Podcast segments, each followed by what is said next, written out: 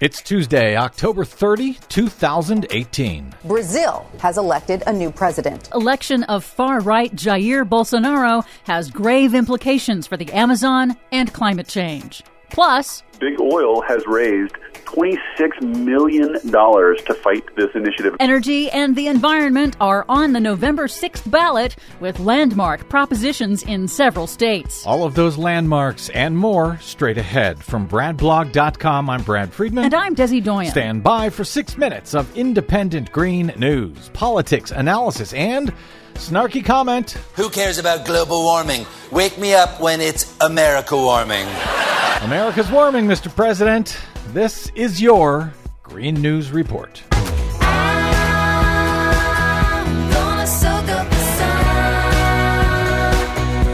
Okay, Desi Doyen, remember when this time of year on the Green News Report we would do uh, green tips for Halloween?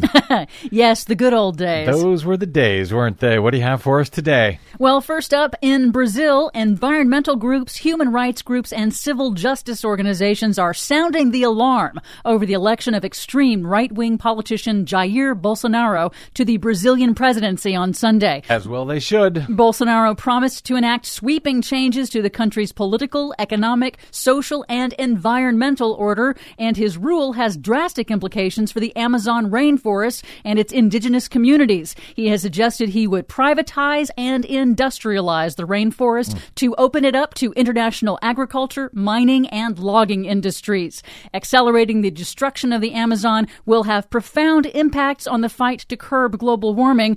Bolsonaro has also suggested that, like President Trump, he intends to pull Brazil out of the United Nations Paris Climate Agreement. Oh, great. Donald Trump finally found a friend, a far right new leader of the largest country in the southern hemisphere. Here in the U.S., the environment is on the November 6th ballot with numerous statewide initiatives. In Alaska, ballot measure 1 seeks to protect the state's revered wild salmon fisheries, the most prolific in the world, from the powerful oil and mining industries. In Colorado, residents frustrated with current state law allowing fracking near homes hope to pass Proposition 112, which would require oil and gas drilling and its accompanying noise and air pollution to be at least 2,500 feet from homes and schools and hospitals. But Big Oil has pumped millions of dollars into the state to defeat the proposition, claiming that it will put too much of the state off limits to drilling. There is no way that the people and a lot of times it's citizen initiatives on the ballot here, that those people can possibly go up against big oil when, you know, ExxonMobil makes $1 million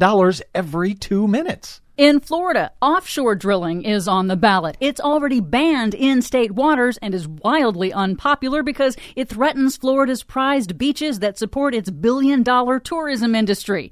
After Republicans in the Florida State House voted to overturn the ban several years ago, opponents said they realized Amendment 9 is necessary to enshrine the ban in the state's constitution to make it harder for Republicans to reverse it. Good. We'll see if it passes. You have to get something like 60% in Florida for a constitutional amendment. In Nevada, both sides of the argument agree renewables need to exist in Nevada, but they disagree on the pace and extent of our future renewable energy portfolio. Question six would double the state's minimum requirement for electric utilities to get their energy from renewable sources.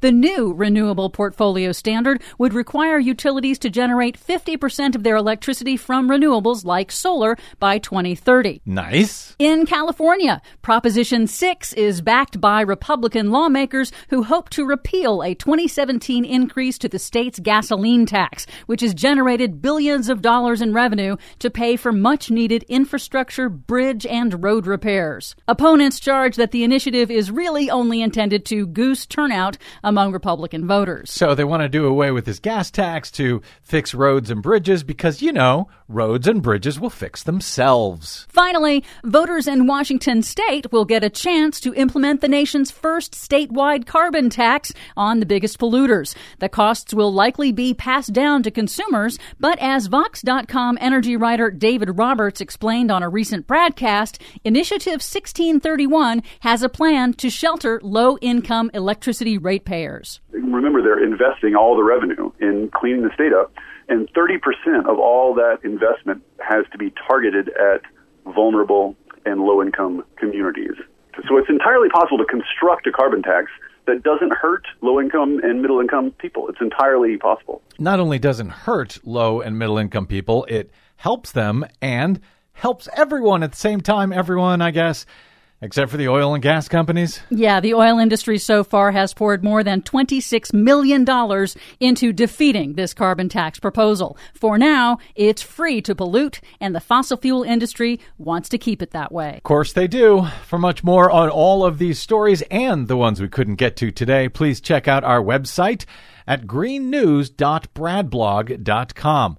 Find us, follow us, and share us planet wide on the Facebooks and the Twitters at Green News Report.